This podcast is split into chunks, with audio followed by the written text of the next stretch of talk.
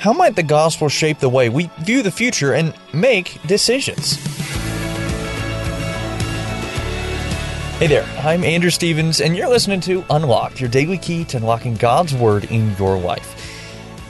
Our devotion today is centered on the topic of careers, that ever present question of what do you want to be when you grow up? And it's got some really, really good advice. This one was written by Hunter Taylor and is called What to Do When You Don't Know What to Do. For as long as I could remember, I wanted to be a police officer.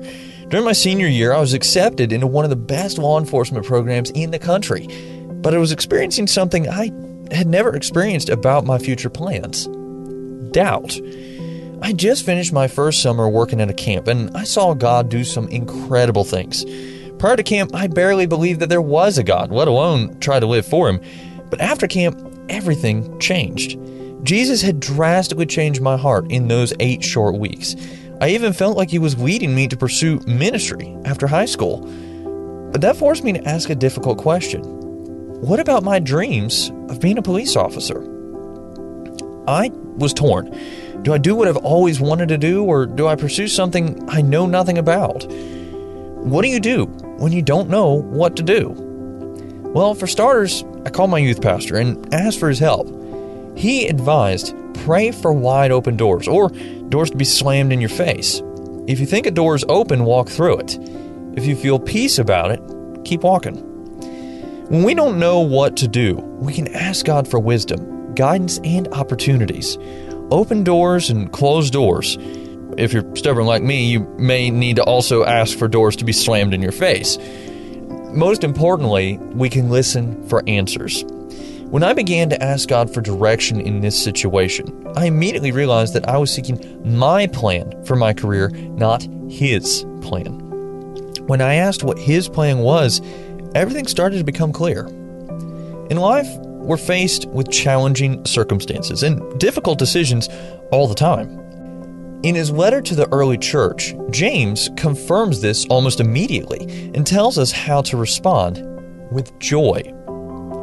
James tells us that God uses these trials to strengthen our faith, and if we lack wisdom, we can ask God, and He will give it to us generously. If we've put our trust in Jesus' life, death, and resurrection, His Holy Spirit is in us, providing a never ending source of wisdom. God is waiting for us to ask for His guidance and direction.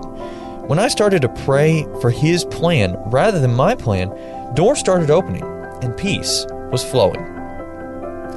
So let's talk about this. What are some questions going through your mind right now?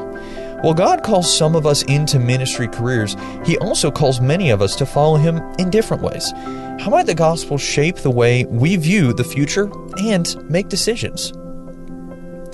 As you and I can read in James chapter 1 verse 5, now if any of you lacks wisdom, he should ask God, who gives to all generously and ungrudgingly, and it will be given to him. Now, I'd encourage you to read in your Bible Psalm 32, verses 8 through 11, as well as Philippians chapter 4, verses 6 and 7, 1 Thessalonians chapter 5, 16 through 18, and James 1, 2 through 8, including that verse there we just read to help keep God's Word alive in your life.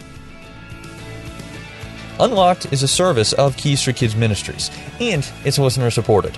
Just $5 a month goes a long way to help us keep Unlocked going strong into the future. And if you'd like to donate and join the team supporting Unlocked, you can do so by checking out the Giving tab in the Unlocked app or unlocked.org.